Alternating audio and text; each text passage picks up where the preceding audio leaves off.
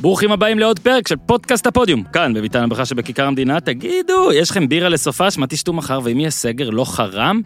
ביר בזאר, co.il או אתר ביר בזאר. ביר בזאר מבצעים משלוח בירות קראפט ישראליות לכל מקום בארץ. לא משנה איפה אתם גרים, אפילו אם אתם גרים בביתן הבריכה, כמו איתי. לא דמי משלוח, הפרימיום של הבירות, חומרי גלם איכותיים בלבד, בישול בתנאים הטובים ביותר. ביר בזאר co.il, גוגל ביר בזאר, אתר מגניב, חתול שמן, כל מיני דברים. אה, איך רוכשים, יש מארזים של 8 או 12 בקבוקים, לוחצים על המארז, מגיעים לקופה, כותבים שם בקוד קופון הפודיום, זה 10% הנחה, מחכים טיפה, בדלת, שותים, לחיים, הכל טוב. שבת שלום לכם. הפרק בשיתוף גם קריאה אקדמית אונו, החברים שלנו חוגגים 25 שנות פעילות, מפעילים מסלול לימודי לתואר ראשון ושני. עוד מעט נרחיב, בפרקים הבאים נרחיב על זה יותר. אה, זה תואר חדש בארץ גם יש להם. הקריאה שמה לעצמה למטרה לשדרג את עולם הספורט והכושר בישראל תוך הנגשת הידע האקדמי העדכני לקהל הרחב בצורה ברורה, קצרה וקלילה. בין הבוגרים למשל, שחקן העונה דן גלאזר. אני צריך לתת לכם עוד בוגרים, ניתן לכם עוד רשימה. על התואר, כמו שאמרתי עוד בהמשך, בינתיים אתם יכולים לחכות פה, בסוף הפרק יש קטע אחד מ-178 פרקי פודקאסטים, מיני פודקאסטים של הקריאה, אוקיי? אז יש קטע שמחכה לכם בסוף. ככה הופכים את הידע האקדמי לצעיר, מרענן ונגיש. איתי, sport.ono.ac.il, או בספוטיפיי, חפשו את הפרקים של הקריה האקדמית אונו. בואו נהיה חכמים יותר בספורט, ותודה לקריה האקדמית אונו על כך. עכשיו תקשיב שנייה איתי, לפני השיר של אבישי זיו, סופש פה עכשיו, אנחנו צריכים אותך, חד. פרק עם האור בוזגלו שמאוד אהבתם, באוויר. מי שלא האזין, שיאזין. פרק עם וואנס דבור, פרק משגע, באוויר. מי שלא האזין, להאזין. שני תותחים כאלה בשבוע אחד. לדרג באייטונס בשביל איתי. לכתוב תגובות בכל אפליקציה בה אפשר לכתוב תגובות. יש לנו עמוד פייסבוק, הפודיום, יש אינסטגרם. תמליצו לחברים. איתי, שבת שלום. תן בראש!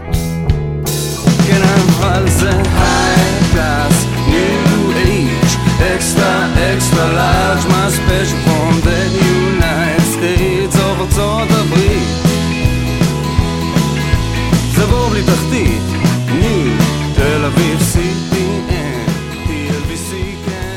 אהלן דור הופמן. שלום וברכה. למה אני בטלפון? שנספר את המאחורי הקלעים? אתה רוצה?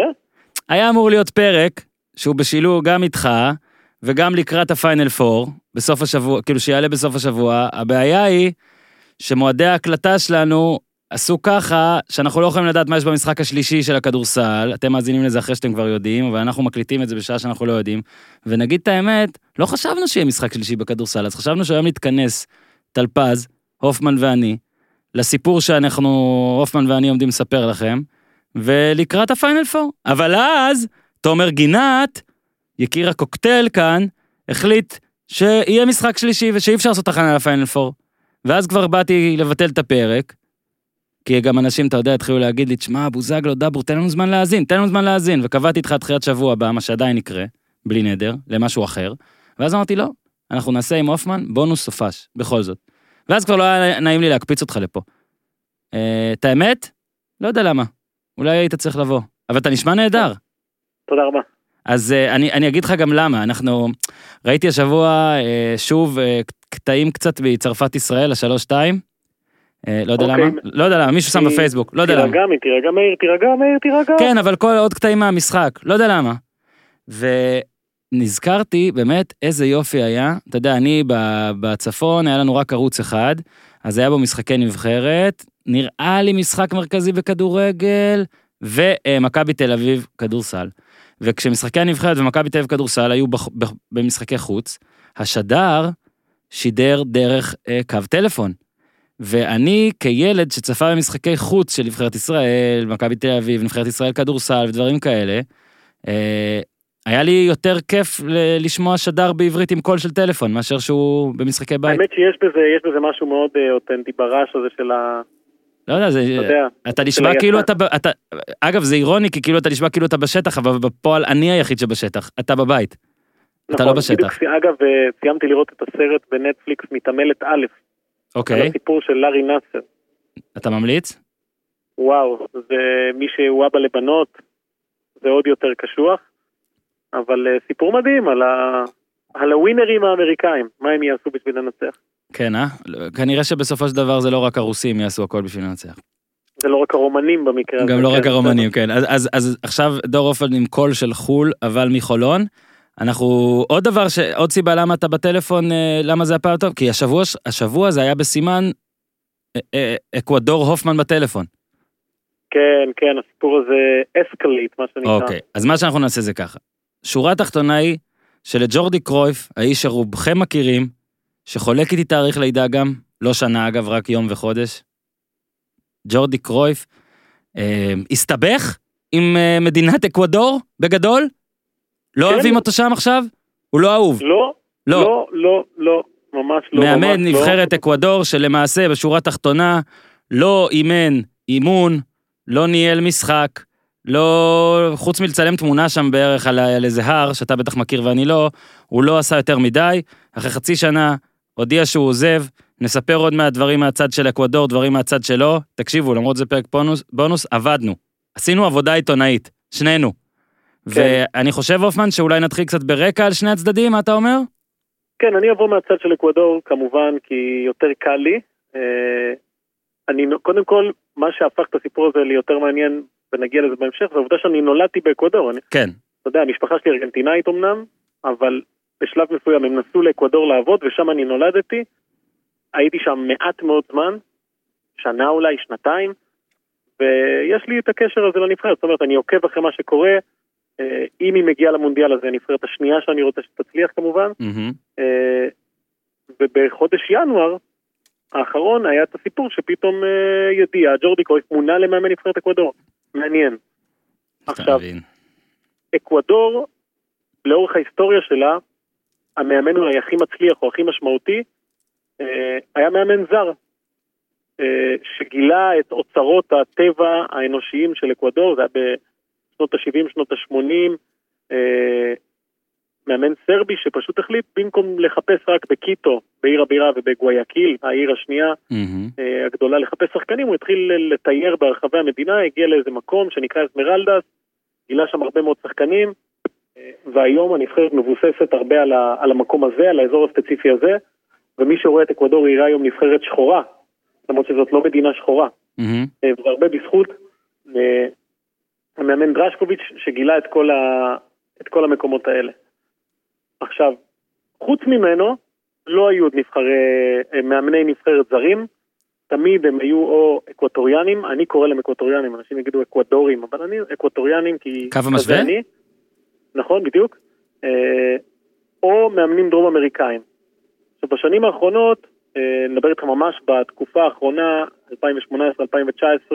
שהיה כמובן מוקדמות גביע עולמי, ואז קופה אמריקה ב-2019, היה בלאגן גדול מאוד עם הנבחרת ועם המאמנים, האחרון היה בוליז'ו גומז, מאמן קולומביאני שהוא דמות מארץ נהדרת, לא יצליחו להגיע לחיקוי שלו בחיים. ובקופה אמריקה הוא עושה שם הרבה בלאגן, רב עם העיתונאים, מתלונן על ההתאחדות, לא נותנים ככה, לא נותנים ככה, וכל הסיפורים האלה ביחד הביאו את אקוודור ואת הנשיא שלה, פרנסיסקו אגס, להחליט מיד אחרי הקופה אמריקה, המאמן הבא הוא אירופאי. מהמם. זהו, אנחנו סיימנו. עכשיו, מה שעוד הביא את ההחלטה הזאת למנות אה, מאמן אירופאי, זה, זה מגמה שקורית היום בדרום אמריקה. אה, הרבה מאוד מאמנים אירופאים מגיעים לשם ומצליחים, פלמנגו עם ז'ורג' זוס, שעכשיו חזר לאירופה, זכתה בקופה ליברטדורס. אינדפנדיאנטה דל ואז'ה, אגב, זו קבוצה מאקוודור, זכתה בסוד אמריקנה עם מאמן ספרדי. אה, ויש עוד כל מיני דוגמאות כאלה, והם החליטו ללכת על מאמן אירופאי. עכשיו, קרויף, הוא לא היה המועמד המוביל. הם רצו את יורגן קלינסמן. יש בזה היגיון, כי יורגן קלינסמן הוא גם מאמן נבחרות, היה בארצות הברית, אה, מכיר את המטריה נקרא לזה ככה, אבל זה לא קרה. ואז הם מינו לתפקיד מנהל מקצועי של הנבחרות, בחור ספרדי בשם אנטוניו קורדון, אה, זה היה בתחילת חודש ינואר, שהדבר הראשון שהוא אמר להם, בוא נביא את ג'ורדי קרויף. בוא נביא את ג'ורדי קרויף, אה, אני מכיר אותו, עבדנו יחד בסין, זה הבן אדם המתאים לנבחרת, וככה קרה שב-13 בינואר של השנה, הוא מוצג כמאמן נבחרת אקוודור. אוקיי? מהמם. עכשיו, מי שרואה כדורגל דרום אמריקאי, או כדורגל אקווטוריאני נקרא לזה ככה, יודע שהם לא פנסי. הם לא פנסי, זה כדורגל אה, מאוד צנוע, כן. אה, לא אחד שמחפש כותרות או טקסים מפוצצים, ומה שקרה עם קרויף היה קיצוני אה, מאוד. הייתה מסיבת עיתונאים שבה אפשר היה לראות את הניסיון של אקוודור ללכת לכיוון אחר לחלוטין. הם החליפו את הלוגו של הנבחרות למשהו הרבה יותר מודרני. אה, הביאו אה, במה עם אורות, דלתות שנפתחות והכרזות בומבסטיות, וקבלו את ג'ורדי קרויף עם אה, כל מיני אה, מוטואים שיובילו את הנבחרת, אנחנו הולכים לכיוון החדש, אנחנו יוצאים לדרך חדשה, אה, ובדיעבד מסתבר שעל הדבר הזה, על ההצגה של ג'ורדי קרויף, בוזבזו 200 אלף דולר. וזה סכומים עתק בכדורגל האקוודור. אקווטוריאני. אקווטוריאני, כן. אה, וכמובן שהיה שם את כל ההצהרות הבומבסטיות שאנחנו רוצים אה, להגיע למונדיאל ב-2022 ולקחת את הנבחרת למקומות חדשים. אקוודור שיחקה בשלושה גביעי עולם כמובן, אה, ואנחנו נצא לדרך חדשה עם הצוות האירופי ועם גוון אירופי, ו- וזה לא קרה. והעובדה שאנחנו נמצאים היום, שישה חודשים אחרי, וקרויף, אני לא, הוא לא פוטר רשמית, כן? הוא לא עזב אותם רשמית, הוא פשוט לא בא, הוא הודיע שהוא לא בא יותר. העובדה שכל זה קרה בחצי שנה, מלמדת אותנו שיש פה סיפור עם שני צדדים, שלא יהיה ספק לאף אחד, יש את הצד של אקוודור כמובן, ויש את הצד של קרויף. הבעיה הגדולה כרגע מבחינתו של קרויף, שאנחנו מכירים רק את הצד של אקוודור. אתה עשית עבודה, נכון? ויש לך גם קצת מהצד השני. כן. אבל אני יודע לספר רק על הצד של אקוודור. כן, בוא אז נעביר פה עכשיו, רגע, אני קודם כל רוצה טיפה שנדבר על ג'ורדי, אבל uh, צריך להבין ש... שמע, פה יש באמת uh, שני צדדים, אנחנו נציג את שניהם, אם אתה שואל אותי 100% אמת מה, אני לא יודע, אנחנו נציג את שני הצדדים, ולדעתי אתם המאזינים, uh, כל אחד יכול לחשוב בעצמו, אני, אני מהמר הופמן שזה יגיע לאיזה משהו משפטי, או שצד אחד יוותר. Uh, שנינו די חושבים טוב, עזוב, בואו במקום אה, מלא רמיזות, נגיד שג'ורדי קרויף אחרי מכבי תל אביב, שבסוף הקדנציה במכבי תל אביב הוא נהיה אה, מאמן של הקבוצה, במה שנראה קצת כמו אה, קטע של גולדהר, גם להגיד לו, טוב, בוא תנסה עכשיו אתה את זה, ואם לא, אז זהו, כאילו, כניסיון אחרון. אה, והעונה הזאת הייתה, לא נגיד קטסטרופלית, אבל בסטנדרטים של מכבי תל אביב הייתה מאוד לא טובה. נכון. אה, ג'ורדי קרויף עזב וקיבל אה, הצעה וחתם בסין. נכון. עם הצוות שלו, עם טוריחו וכל האנשים שעבדו איתו במכבי תל אביב. אגב, אותו צוות באקוודור, כן?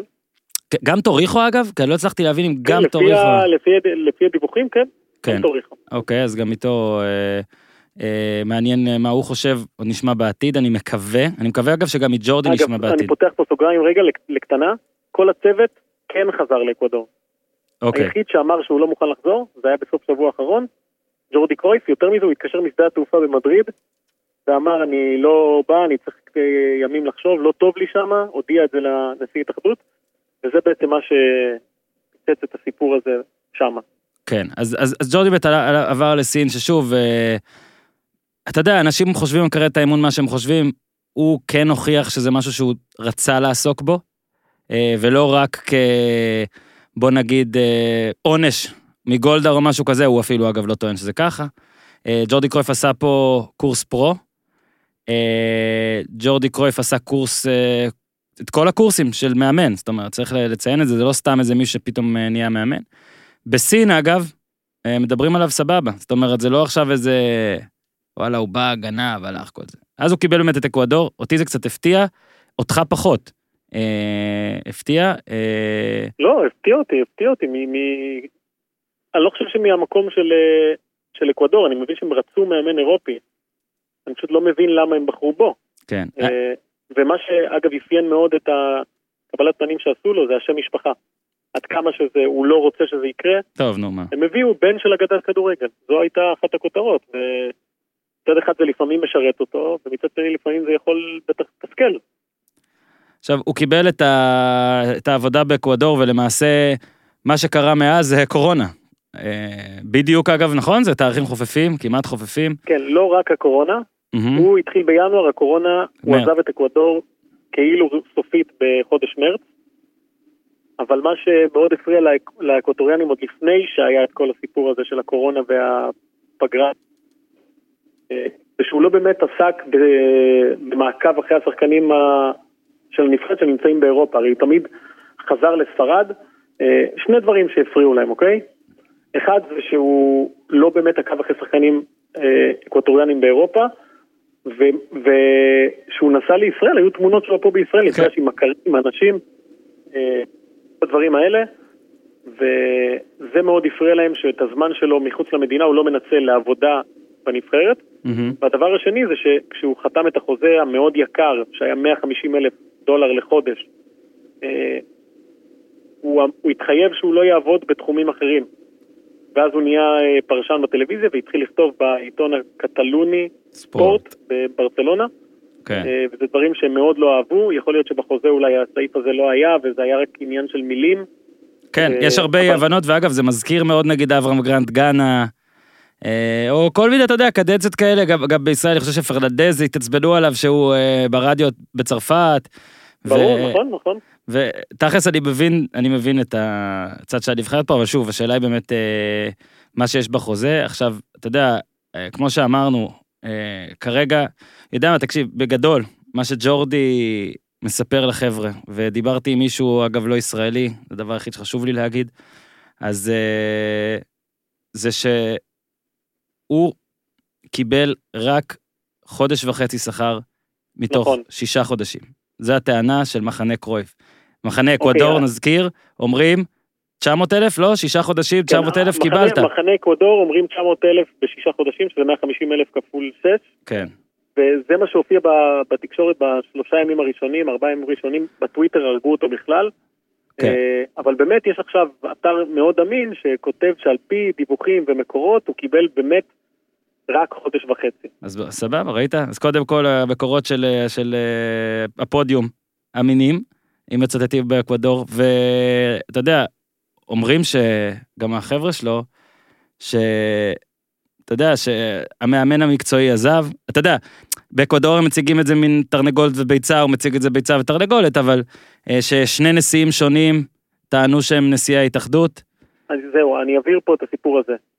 אה, כשהוא מונה למאמן, אז באמת היה את כל העניין הזה עם הטקס היוקרתי הזה, וההתאחדות של אקוודור החליטה שבאותו רגע היא כאילו מורידה מהתפקיד את הנשיא פרנסיסקו אגס, בגלל בזבוז כספים אה, וניצול לא נכון של התקציב. אה, בעניין הזה החליף אותו הסגן שלו, חיים אסטרדה, ואף אחד לא ידע בדיוק מי הנשיא שם, זה דברים שפיפ"א הייתה צריכה לפתור, וכל זה קרה כשהוא ממונה לתפקיד, וכשיש את משבר הקורונה, וכשאין לו אפשרות לערוך אימונים עם הנבחרת, כי יש בלאגן בהתאחדות. כל זה לזכותו של קרויף. היה שם בלאגן, אבל מה שקצת מפתיע אותי, הבן אדם הגיע לאקוודור, אוקיי? הוא לא הגיע לא לארגנטינה ולא לברזיל ולא לקולומביה ולא לצ'ילה. אקוודור, אם מסתכלים על ההיסטוריה של ההתאחדות שלה בשנים האחרונות, והיסטוריית המאמנים, יש איזה שלושה שבאו, הלכו, באו, הלכו, חזרו, אה, מחליפים אותם, אה, כולם מתלוננים על ההתאחדות, זה דברים לפי דעתי שהוא היה צריך לקחת בחשבון. לפי דעתי. יכול להיות שהבטיחו לו דברים כאלה ואחרים, אה, אבל הדברים האלה הוא צריך היה לדעת. מה שעוד אה, הוביל להחלטה שלו בסופו של דבר לדעתי זה על הסיפור עם הבחור הזה קורדון. מהמם. אנטוניו קורדון שהביא אותו בעצם לשם כמנהל מקצועי החדש נבחרת אקוודור. שבוע לפני שג'ורדי מודיע שהוא לא חוזר, קורדון גם הלך. קורדון אמר שהוא עוזב בגלל הקורונה, זו הייתה הטענה שלו, והיום ברור לכולם שהוא הלך לבטיס, הוא קיבל הצעה מבטיס להיות שם אה, מנהל מקצועי שעובד יחד עם מנואל פלגריני, ולכן הוא עזב את נבחרת אקוודור. אוקיי, אז אפשר, גם- אפשר לדבר על גם ה... קורדון הרוויח הרבה כסף, כן. אוקיי, אז בוא נדבר על הפילים שבחדר. למעשה, לרוב שדברים כאלה קורים, זה או איזה חוסר אה, שביעות רצון מובהק, מה שפה פחות הגיוני, כי הוא אפילו לא העביר אימונים, נגיד, הרי כשהוא חתם הוא ידע, נגיד, איך הנבחרת בערך נראית, איך המתחם נראה, איך ההנהלה מתנהלת ודברים כאלה. זה ג'ורדי קרויף, הוא לא בא בלי לבדוק, הוא יודע את זה. זאת אומרת. שמשהו קרה. עכשיו, נכון. אה, בוא נגיד, אה, אנחנו פה עכשיו תיאוריות קונספירציה, שלום, אנחנו לא, זה לא מידיעה, אבל אה, אני מאמין שלג'ורדי קרויף יש בראש את התחנה הבאה. ו... סביר להניח. ולך- כולנו יודעים, כולנו יודעים מה... מה אז זה רגע, אומר, גם על כן? זה, גם על זה יש לי לחדש לך. אבל בוא קודם תגיד את מה שאתה חושב. אני חושב על מה שאני מסתמך. עכשיו, ידוע לכולנו שב-2017, אוקיי? אפילו אתה כתבת על זה אם אני לא טועה, ברטומיאו, נשיא של ברצלונה. אה, אמר שהוא ישמח לעבוד עם קרויף יום אחד. עד כאן, כן, הוא מאוד חזק, הוא מאוד חזק שם, הוא מאוד קשור. כל פעם השם. שלו ל... זה דבר אחד. דבר שני, בחודש מרץ של השנה, צ'אבי מתראיין ואומר שאם הוא יעבוד ברצלונה, הוא ישמח לעבוד עם ג'ורדי קרויף. אחלה. אחלה. שני הדברים האלה שולחים חצים לכיוון ברצלונה. עכשיו, מה שקרה בתקופה האחרונה, אנחנו יודעים, שברצלונה אה, קודם כל פיטרה מאמן אחד, הביאה את קיקה סטיאן, ושקיקה סטיאן נכשל.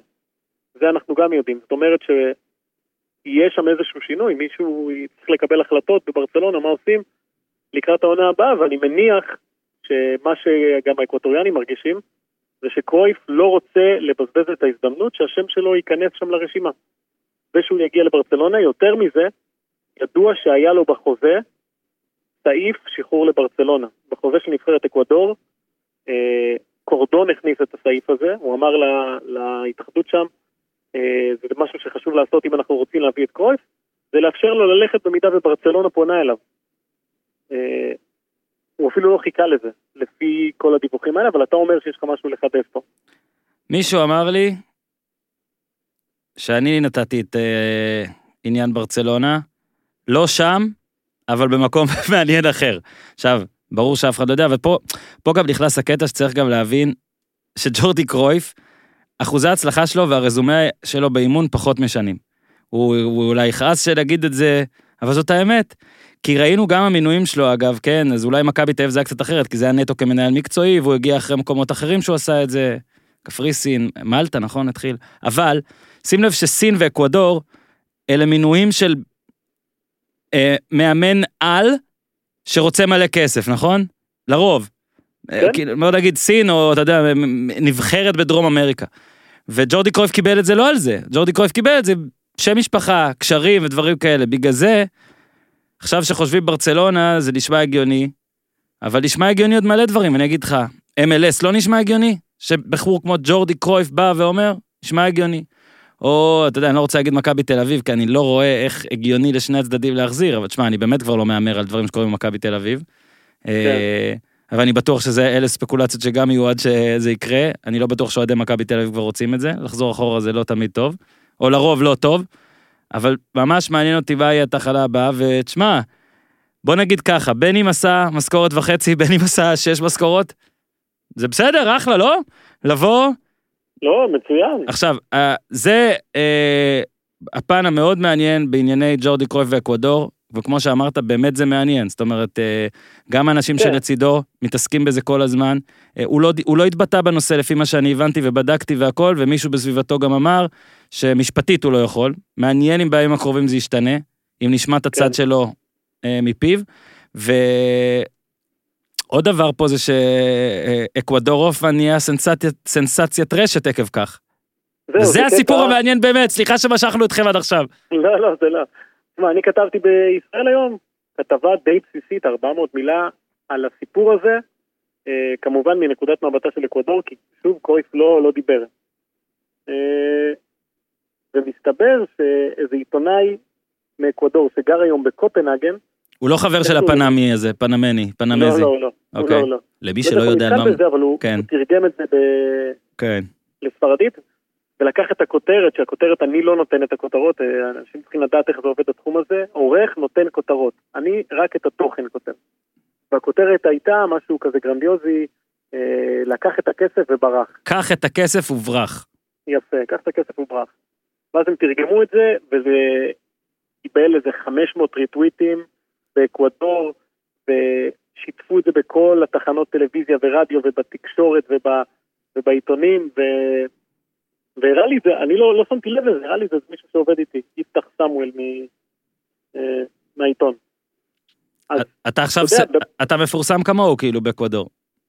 חכה, הוא לא גר באקוודור אגב, הוא גר היום בקופנהגן, והוא היה כן, כן, עיתונאי שם, היום הוא עובד בדנמרק. אז כתבתי ב- בקטנה, זו כתבה שלי, כי לא, אף אחד לא ידע שזה אני. הגבתי לציוץ שלו, זו כתבה שלי, אני נולדתי באקוודור, אה, אני עוקב אחרי הנבחרת, והסיפור הזה מעניין בישראל, משהו כזה. ואז אה, קיבלתי עוד איזה אלף הצעות חברות מאקוודור, והתחלתי לדבר עם העיתונאי הזה בפרטי, והוא אמר לי, תשמע, אה, יש אנשים שרוצים לדבר איתך, הודעות עיתונאים מאקוודור, שמאוד הפתיע אותי כמה הם סקרנים לגבי התגובות מחוץ למדינה, כן, זה הד מטורף היה שם.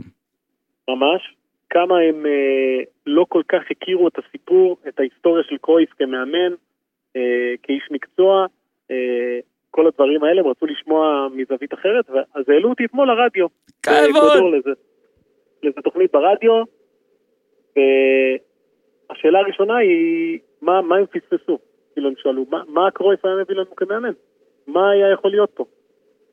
אז יודע, ניסיתי להסביר להם שכשהוא היה פה בישראל, רוב הזמן הוא בכלל היה מנהל מקצועי שהביא מאמנים ו- וכל הדברים האלה, ושהיה פה תקופה קצרה אחרי שביביגל עזב, ואז עבר לסין, אבל בדרך כלל הקבוצות שלו היו עליוניות מבחינה פיזית, כושר גופני וכל הדברים האלה, ו- והרבה מאוד מהכדורגל של מכבי תל אביב היה קשור לאנשים שקשורים לברצלונה, אה, או לכל הסגנון הזה של, ה- של הכדורגל ההולנדי ברצלונה, נקרא לזה ככה. מהמם. אתה יודע. אה, ואז הם שאלו אותי, אה, בכלל, על התקופה שלו כמאמן, ואז גם נזכרתי באיזו כתבה שאתה כתבת, או שזה היה קטע וידאו בכלל, ש... שהוצאתם כל מיני ציטוטים שלו שהוא אומר שהוא לא רוצה לאמן. אני לא יודע אם אתה זוכר את זה. מהמם. בהתחלה הוא אמר, כן. קראתם לזה איך שגלגל מסתובב לו, אוקיי. לקטע הזה. אז אה, סיפרתי להם שבתחילת הדרך הוא בכלל לא רצה לאמן, אה, יותר התרכז בעניין הזה של מנהל מקצועי אה, וכל הדברים האלה, והוא התגלגל במקרה כאילו לתפקיד המאמן במכבי ואז עבר לסין, ואין דומה שאפשר להסתמך עליו יותר מזה, ולכן הופתענו, אני באופן אישי הופתעתי שהוא הגיע לאקוודור, והיו שם איזה ארבעה מראיינים ששאלו שאלות, האם הוא עשה דבר דומה בישראל. אהה. שהיה לו איזה חוזה או תפקיד והוא חתך באמצע, ואמרתי שלא, לא, שלא. לא. ואז הם uh, התעניינו מאוד ב, ביחסים שלו עם אנשים בישראל, וטענו שיש תמונות שלו עם אהוד אולמרט. איך הוא מגיע לאנשים האלה. אתה מכיר תמונה שלו עם אהוד אולמרט? וואלה, מוכר לי משהו. אז יפה, אז, אז פה הצגתי להם את העניין הזה שהוא בן אדם עם קשרים, שיודע להתחבר לאנשים הנכונים.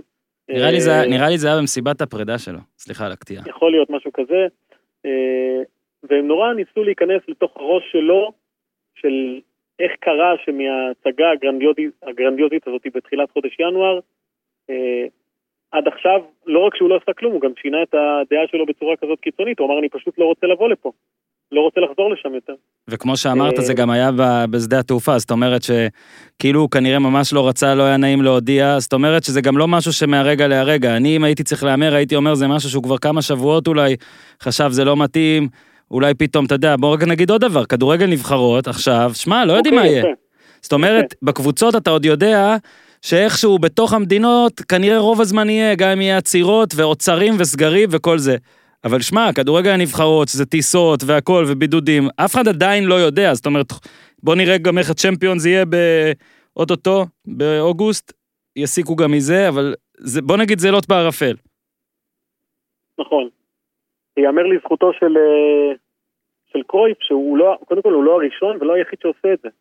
אה, היה עכשיו את המאמן של פנמה, שהודיע שהוא לא יכול להמשיך בגלל הקורונה, והמאמן של דנמרק אה, שוקל את עתידו גם בגלל הר- מה שקורה. הרצוג, לך תדע, כאילו, ברור שזה גם בגלל שלא היו איתו בסדר כל כך מהצד הזה, או לא הראו לו רצון, אבל אתה יודע, מן הסתם, ברור, אז ה- המשחקים נדחו. הזה- כן, המצב הזה שיבש הרבה מאוד דברים. המשחק הראשון של קרויף היה אמור להיות מול ארגנטינה במוקדמות מונדיאל. וואו, אתה לא מוותר על דבר כזה בקלות.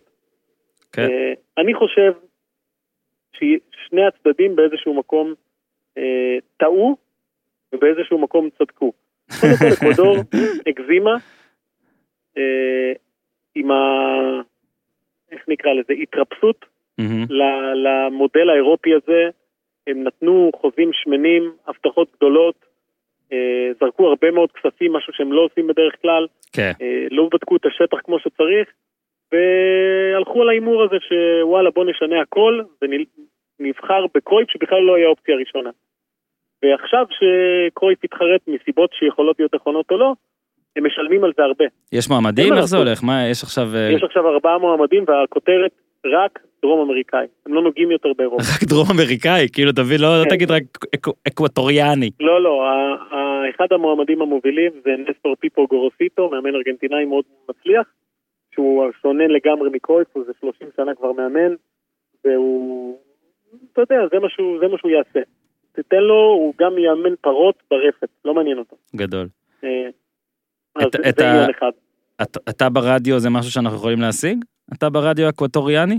אני אחפש את זה, זה ארוך, וזה בדיליי מטורף, אז הייתי צריך... דקה, דקה, את רוצים זה. לשמוע אותך, דקה, איך זה נשמע אני- בספרדית, עונה אני וזה. רוצה למצוא, אני רוצה למצוא. רגע, שם אתה אה, סיפרת סיפורים על ליכטנשטיין ואימא ודברים כאלה, ששם זה כזה רגיל, לא, רק על עצמי, על הילדות שלי, על לא, מה אני קשור בכלל לאקוודור. עכשיו אתה יכול לספר עלינו, במבטא, עליי, במבטא כן. ישראלי כזה.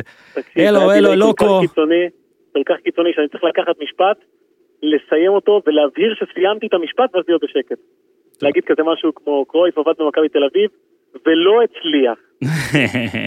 שקט, שקט, ואז הולדור, אבלה פוסטרן, אברסו, תשמע, נורא נורא מקצוענים, נורא, נורא מתעניינים במה שקורה שם, ו, ו, ושוב אני אומר, אני חושב שגם קרויף באיזשהו מקום צודק, כי ההתנהלות לא טובה, זה ידוע, בהתאחדות האקווטוריאנית ההתנהלות לא טובה, אה, יש הרבה בלאגן שם, אה, הוא גם לא ניהל אימון בגלל הסיטואציה, אבל גם בגלל המצב. אני אומר שוב, בתחילת הדרך היה בלאגן בהתאחדות, ואי אפשר היה להתחיל לעבוד אפילו. כן, אה, אבל עדיין, אם אתה מבטיח הבטחות כאלה, צריך לתת לזה צ'אנס. לסיטואציה, הוא לא נתן אפילו צ'אנס. הוא אמור היה לחזור השבוע ולהתחיל. הוא לא חזר. זאת מהמם. אומרת שגם את האפשרות לעשות משהו, אה, הוא החליט שזה לא שווה את הזמן שלו, או כן. אפילו את הכסף, אם אתה אומר שבאמת לקח חודש וחצי ולא שישה חודשים. ככה אה, אומרים, אני יודע, אנחנו נכריע בבית המשפט. אגב, אם אתם המאזינים, יש לכם מושג או הימור מה התחנה הבאה של קרויף, ובשעה שאתם מאזינים לזה עדיין אין לו תחנה הבאה, אז סבבה. אה, הופמן, לפני שאני כן. משחרר אותך במיני פרק אה, סופש זה, מרת'לו ביאלסה, שמעתי שני פודקאסטים אתמול עליו, אז אה, ככה הם קוראים לו. ככה הוגים, נכון? מרת'לו, מרת'- מרת'ל. כן. אתה חייב מתישהו להסביר לי, מה, הכל כאילו זה פה, אין, סה, איך יודעים? טוב, בסדר. אה, לידס עלו, אה, מה שהחזיר הרבה מאוד מהמאזינים שלנו לפרק, אחד הטובים, בזכותך כמובן, על ביאלסה. יש לך איזה רק תגובה, ל, אתה יודע, זה היה לפני שנה וחצי לדעתי. כן, אני אגיד לך משהו שהכי מפתיע, לא רק אותי. אה, סבבה, התגובות באנגליה לגיטימי לחלוטין, ליץ היא זה, אה, קבוצה גדולה עם היסטוריה שעלתה.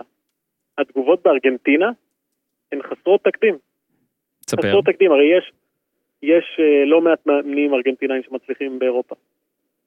מה שקורה עם ביאלסה, זה, אני לא ראיתי בחיים דבר כזה, זה שני אולי רק למסי, בהצלחה של ארגנטינאים מעבר לים.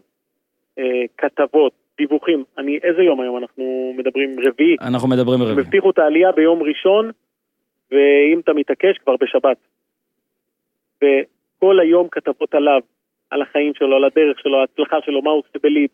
אה, עריכה שאני לא ראיתי מעולם באתרים ארגנטינאים, על המסלולים שהוא עבר בתוך העיר עם מפות אה, וירטואליות ו- ו- ואנשים בטירוף, ואתה יודע, שולחים לי הרבה חבר'ה ארגנטינאים, שהדבר היחיד שיש להם מביאלסה זה צלקת. הרי מבחינת האוהד הארגנטינאי, 2002.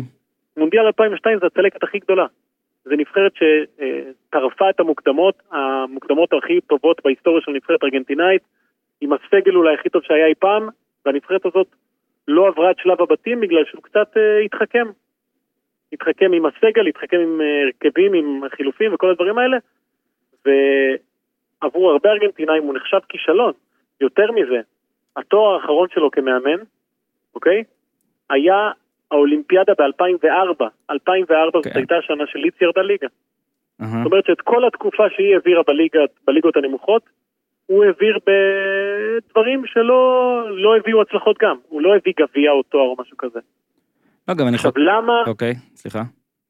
כן, אני תמשיך. אומר, למה לדעתי התגובות הן כאלה, ואתה יודע, אחת השאלות היא איך יכול להיות שכשפוצ'טינו הביא את טוטנאם לגמר ליגת האלופות, אף אחד לא, לא דיבר ככה בארגנטינה.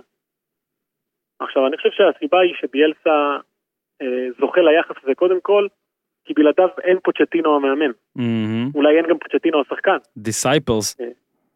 מה זה?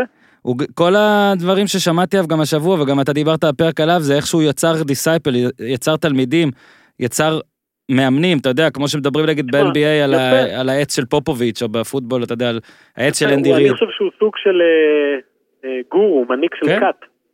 הבן אדם, אה, הוא אולי לא הביא תארים, אבל הוא יצר שושלות במקומות מאוד מיוחדים ברחבי העולם. זאת אומרת, הוא אף פעם לא, לא ילך לריאל מדריד.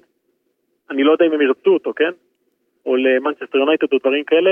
המקומות שהוא עבד בהם, בין אם זה ניולס, או מרסיי, או צ'ילה, או בילבאו, זה מקומות שהיו זקוקים לדמות הזאת. אתגר.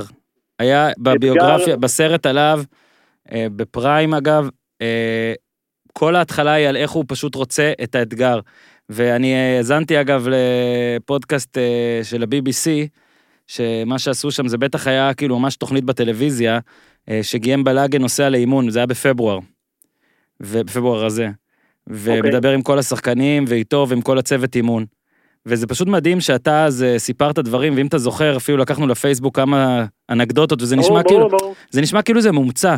כאילו זה הדברים הכי הכי גדולים והכי הכי טובים והכי זה. ומספרים שם איך שנגיד הוא ביקש לבנות דורמטרי, כאילו שיהיה להם איפה לישון בין האימונים, כי פתאום לא- יום אימון זה שמונה עד חמש, דברים כאלה. והיו שתי מיטות בחדר, והוא שם מנורת קריאה על כל מיטה כדי שהם יקראו דברים. מנורת קריאה, ואסור היה לדבר בטלפון אלא באוטו. והיה אה, שקע, או שקע או מתג, סליחה שאני לא זוכר, בין שתי המיטות. זה שני דברים שונים, מה זה לא זוכר? אני לא זוכר אם הסיפור הוא על, על, על השקע אה, או על אוקיי, המתג, אוקיי. אבל לא משנה, ריבוע עם, עם instrument חשמלי. אוקיי, וכשהקימו את המעונות, הוא עבר בין החדרים, וחזר וסימן חדרים, אמר לבוסים שם, לקבלנים, שיש כמה חדרים שבהם המתג לא בדיוק בין שתי המיטות, וביקש שיעשו את זה שוב. אתה מבין? מצד שני, הוא דרש שיהיה להם חדר משחקים עם סנוקר ופלייסטיישן ואח, אח, כדי שיהיה להם הרגשה נעימה בהפסקות. אח. כן, הוא, הוא יורד לפרטים שאף אחד אחר לא יורד, ואני חושב שזה... ו- וכל זה סיפרתי, אבל אני רק אמשיך. אה, אחד השחקנים התראיין שם, כמובן שאני לא זוכר מי, האזנתי לזה בריצה, נראה לי קווין פיליפס, שאגב אומרים שהוא אחד, ה- פיליפס, כן, אחד. האנשים הכי, ש- הכי השתפרו, זאת אומרת, אה, במשא ומתן איתו הרי מספרים שהוא פחות דיבר על רכש ויותר הפתיע את אנשי לידס, שהוא ידע את כל, הכיר את כל הקבוצה כבר לפי מספרים, והוא אמר להם זה יהיה שחקן, זה יהיה שחקן, זה יהיה שחקן, כאלה שהם רצו כן. להעביר. וקווין פיליפ סיפר, אם זהו, סליחה, שהוא פעם ראשונה בחייו שהוא בכלל חושב על להיות מאמן, אוקיי? מדהים. אה, שלפני זה הוא לא. וכל זה סיפרתי גם כדי להמשיך את מה שאתה אומר, על שהוא יצר את פוצ'טינו גם כשחקן, גם כמאמן. אית- איתי שואל אם אתה עושה כלים, או סתם אוכל. שהוא יצר... אה, לא, אני רציתי לפנות את המדיח. הוא צודק, פינה, הוא. מפנה מדיח! בקיצור, אה, שמע, זה כל כך, קוזי, אתה לא חייב להפסיק, אתה יכול להמשיך, אבל מה שכן, תבוא אחרי זה אליי לפנות את המדיח. אה, בקיצור, אז אה, אנשים שרוצים להיות מאמנים בגללו, ו- וכל הסיפורים שלך פשוט משתלבים, כל, הסיפור, כל הסיפורים שסיפרת עליו אצלנו בפודקאסט, משתלבים עם מה שמספרים עכשיו, כמו למשל, אתה יודע, הפגישה הראשונה בבואנוס איירס, שעליה גם סיפרת והכל, שהוא כבר הכיר הכל ודברים כאלה, ואני חושב שכשאתה, אני חושב שמדברים עליו, יותר נגיד מעל פוצ'טינו הכל, כי אני חושב שביאלסה לא מדברים עליו בגלל הישגים, אוקיי? מדברים עליו בגלל מה שהוא, הישגים זה בונוס. אנחנו משתגעים קודם כל על הוא- האופי המטורף הזה, והמשפט הזה, משפט למפתח שלך שהיה אז, שאני כל הזמן זוכר, זה שאדם הוא, אתה יודע, אדם עם רעיון חדש הוא משוגע עד שהרעיון מצליח. ותשמע, הוא הצליח. הוא הצליח, ובגלל זה זה לא נורא שהוא, שמרסיי מתפוצץ לו, ולציו מתפוצץ לו אחרי יומיים, וליל מתפוצץ לו, כי הנה, יש את לידס יונייטד. אז אם. לידס, לידס הוא אגדה, בלבאו, נכון גם? בלבאו, צ'ילה, אוקיי? ארגנטינה, לא, ניואלס, ארגנט... זהו, ארגנטינה לא עם הנבחרת, אבל בניואל זה עד עכשיו, וזה מספיק. תשמע, כשאתה לוקח אתגרים, אז אתה לא תצליח בהכל. בוא נגיד, עם כל הכבוד לפפ גוורדיולה, הוא עוד לא לקח אתגר אחד, נכון? הוא לא לקח משהו שאתה אומר, בלי פפ קטסטרופה, עם פפ מדהים. הוא לקח כן. בלי פפ אחלה, ממש ממש ממש טוב, עם פפ קונצרט עם חשמל. אבל הוא לא... תשמע, זה, זה different breed. ו... שמע, כן, כיף, זה- כיף זה זה- מצליח, כיף זה מצליח. ושוב, הוא, אני חושב שהוא הבן אדם שהכי כיף בסיפור שלו. כן. אתה רואה את ההתנהלות שלו בלידס, את, ה, את היחס שלו לאוהדים, את העובדה שהוא היה הולך לאימון ברגל 50 דקות, וכל מי שהיה פוגש בדרך היה מצטלם איתו, מדבר איתו, הולך לאותה מסעדה כן. כל הזמן עם הטרנינג הזה האפור שלו. היה גר בדירת חדר או משהו שם ממש קרוב, ו... כן, יש בו משהו, יש בו משהו שהוא אה, מזמין אותך אה, להיכנס לתוך הסיפור הזה. אה, אוקיי, ואני רוצה... חושב, סליחה, כן? כן, בבקשה. יש, יש לי זווית אחת הופמנית. אה, אתה יודע מה תמיד הרי היה, הרי הוא מאמין ברפטישנס, באימונים שהם חזרות, במשחק מטורף, משחק לחץ אדיר, כל השחקנים שם מספרים, גם בפודקאסט הזה שהאזנתי, איזה שונה זה הכדורגל שלו מכל דבר אחר, נכון? זאת אומרת, מאוד תובעני, אה, פיזי וגם מנטלי. ומה היה הביקורת עליו בכל השנים? הקבוצות שלו מתרסקות בפברואר-מרץ. נכון. אין. להם כוח, הוא שוחק להם את החיים, הם מתעייפים, הם נפצעים, הם, הם עייפים מנטלית. אז אה, אירחנו פה את אה, מונס דבור השבוע, שסיפר איך הקורונה הצילה לו את העונה. כי היא נתנה לו שלושה חודשים להחלים מפציעה שמסיימת עונה, ופתאום הוא סיים עונה באמת בכדורגל. ובוא נראה, תשמע, הכתבה בפברואר שעשו עליו, גם שאלו את השאלה הזאת. ושם אה, דיברו עם איזה מאמן כושר שאמר, לא, השנה וזה, כל המדדים ופה ושם, אבל זה, זה אנחנו לעולם לא נדע, כי הם קיבלו שלושה חודשים מתנה. והם אמנם נכון. חזרו מהקורונה עם הפסד לקרדיף, אבל מאז, 3-0 פולאם, 1-1 לוטון, 3-1 על בלקבורן, 5-0 על סטוק, 1-0 על סוונסי, 1-0 ברנסלי, 3-1 על דרבי קאונטי. ולך תדע, אולי אה, מגפה עולמית, שזה חרא שיש אותה, טיפה טיפה טיפה עזרה למפחר כן. ביאלסה. תשמע, ועכשיו הרבה מאוד אנשים אומרים, אולי בצדק, כן, במחזור שישי הוא הולך הביתה, בפרמייר ליג. עכשיו, הסגל הזה, הוא לא אמור להיות בטופ 10 בצ'מפיונשיפ. זה שהוא הביא אותם לשם, זה כן. נס ביאלסה. אבל, גם אם הוא יפוטר במחזור השישי או במחזור השני, דבר אחד בטוח לגבי ביאלסה, וזה נכון כמעט לכל מקום שהוא עובד, לעולם לא ישכחו אותו. לא, וזה, אתה יודע, אחד הדברים שהופכים אותו למישהו. רחוב. רחוב, למשל, פסל, מה שאתה לא רוצה. שמע, בזכותך הוא כבר המאמן האהוב עליי. זה אחלה הישג. הופמניקו, בכבוד. כן, בבקשה. תמשיך לעשות כלים, תבוא אליי. אני צריך קצת שואב גם, אם אפשר. אבל תודה רבה, תודה. רבה על זמנך. והנה, הבטחנו, אמרתי לך. בטלפון, זה פרק של עשר דקות, מיני פרק, קיבלת. יאללה, יצא? אה, 40 ומשהו. וואלה, קטע. יאללה, חוויאר, תודה. יאללה, תעשה טוב. תשיג לנו את האודיו מאקוודור, ביי אה, ביי. נכון, נכון, נכון, ביי ביי. תעשו טוב. לדעת יותר על ספורט ותנועה. אונו ספורט, הקריה האקדמית אונו. איך הכסף הגדול בספורט פוגע בספורטאים הצעירים?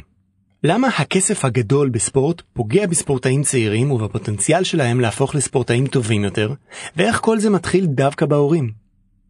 בשנת 2017 פרסם ה-Time Magazine קטעים נבחרים מתוך הספר רב המכר של דאגלס ברונט, שבוחן את ההשפעה השלילית של הכסף הגדול שמושקע בספורט על הספורטאים הצעירים. לדעתו של ברנט, הסכומים הגדולים, הסכומים הגדולים שמרוויחים ספורטאים בימינו, מחלחלים ומשפיעים על תרבות הספורט בכל הגילאים ובכל הרמות. כדי להבין את השינוי שהתרחש לאורך השנים בסכומים שמרוויחים ספורטאים, ברנט מציג סטטיסטיקה מדהימה מליגת הבייסבול האמריקאית. בשנת 1970, המשכורת הממוצעת של שחקן בייסבול הייתה פי 3.4 מהמשכורת הממוצעת במשק. בשנת 2015 לעומת זאת, המשכורת הממוצעת של שחקן בייסבול הייתה כבר פי 78 מהמשכורת הממוצעת במשק. ברנט טוען שהבעיה מתחילה בהורים. בעוד שילד מעריץ שחקן בייסבול כי הוא מעריך את היכולות שלו כספורטאי ולא מתעניין בסכומי הכסף שהוא מרוויח, הרבה הורים דוחפים את הילדים להצלחה בספורט כי הם רואים בכך אפשרות להצלחה כלכלית בחיים. בארצות הברית ההורים רואים בספורט גם דרך אלטרנטיבית להכניס את הילד לקולג' בעזרת מלגת הצטיינות, שתאפשר להם להימנע מהתשלומים הגבוהים שמוסדות הלימודים הגבוהים דורשים. לטענתו של ברנד, המטרות שהיו העיקריות בספורט בגיל הצעיר, לטענתו של ברנד, המטרות שהיו העיקריות בספורט בגיל הצעיר, כמו חינוך למשמעת ועבודת צוות, נדחקות הצידה, והמטרה העיקרית הופכת להיות ספורט מוכוון הישגים. ילדים מגיל צעיר מאוד נאלצים בעידוד ההורים ותחת לחצים חברתיים להתמיד בשגרת אימונים מפרכת שכוללת שלושה, ארבעה ואפילו חמישה אימונים בשבוע, ובנוסף מחנות אימון בסופי שבוע ועוד. יש לתופעה הזו כמה השפעות שליליות ביותר. בראש ובראשונה, התופעה יוצרת לחץ להתמקד בסוג מסוים של ספורט כבר מגיל צעיר כדי לא לבזבז זמן. בעבר היה קל יותר לילדים בגיל צעיר לעסוק בכמה סוגי ספורט בו זמנית, וזה אפשר להם לזהות את הפוטנציאל האמיתי של כל ילד, וגם להעניק לילד יסודות תנועתיים מגוונים. ב-2016 אמר בריאיון שחקן ה-NBA הנודע סטפן קארי שהסיבה העיקרית לכך שהוא התפתח להיות שחקן מקצועני היא דווקא העובדה שעסק בהרבה סוגי ספורט שונים בגיל הצעיר. נוסף על כך, התופעה יצרה אימון יתר. נולדה תעשייה של מאמנים לתחומים מאוד ספציפיים, שבעצם מנצלת את הצורך של ההורים לסייע לילד להיות הטוב ביותר. אימון יתר פוגע בתכונה מאוד חשובה שקיימת בגיל הצעיר, והיא פיתוח החשיבה העצמאית והיצירתית בספורט. זו התכונה שמבדילה ספורטאים מחוננים מספורטאים ממוצעים. הפתרונות לבעיה מתחילים בהגברה של המודעות לעיסוק בסוגים רבים של ספורט בגיל הצעיר. בנוסף, כדאי להגביל את מידת המעורבות של ההורים בעיסוק של ילדם בספורט. חשוב שהספורט בגיל הצעיר לא יהיה מונע מצרכים כלכליים ושהערכים המובילים של הספורט אצל הילדים ימשיכו להיות מבוססים על הרוח הספורטיבית, הגיוון הספורטיבי והכיף הגדול שספורט מייצר.